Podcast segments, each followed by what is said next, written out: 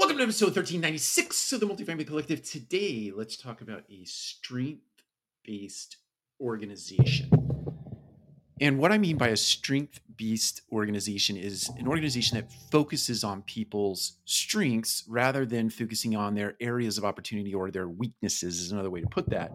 Now, it's not to suggest if you have a team member who has a severe weakness that you don't need to focus on it. You definitely need to focus on that and shore that up in some way, shape, or form. But rather, what a strength-based organization is focused on is finding those strengths that people have, those innate strengths and or those skill-based strengths, things that they are really good at innately or in an exterior sort of way.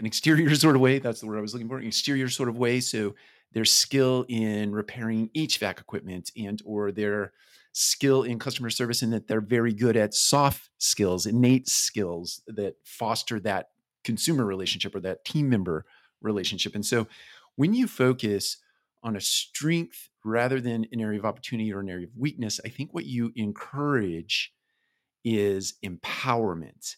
You encourage trust, the things that really underpin a culture in an organization. Now, shifting gears slightly, but I was having a conversation with somebody several years ago. It was probably, let's say it was 2020 or 2021. And it was a technology individual, and he used this statement, pointy. We need to get team members into a pointy circumstance where they can become really good at what their innate strength is, or their exterior strength is, their skills strength is, and then put them there and let them do that work repetitively, even if it is repetitive, simply because they find fulfillment in that. They find engagement in that. They find that they are providing in a way that really fuels the organization. So they feel empowered. And so when you build that into your culture, when that becomes a part of your DNA, it really does foster a team member engagement at a level that you probably have never seen before. Because people just feel fulfilled.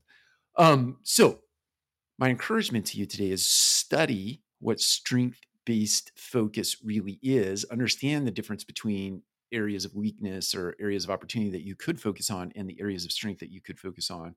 Understand how technology plays into that. So this wave of centralization or automation or outsourcing or even elimination of particular things in your organization certainly plays into what you would do in the way of focusing on strengths in your organization. But it can have a severe impact in your company, on your company, for your company. So look into it today. Take care. We'll talk to you again soon.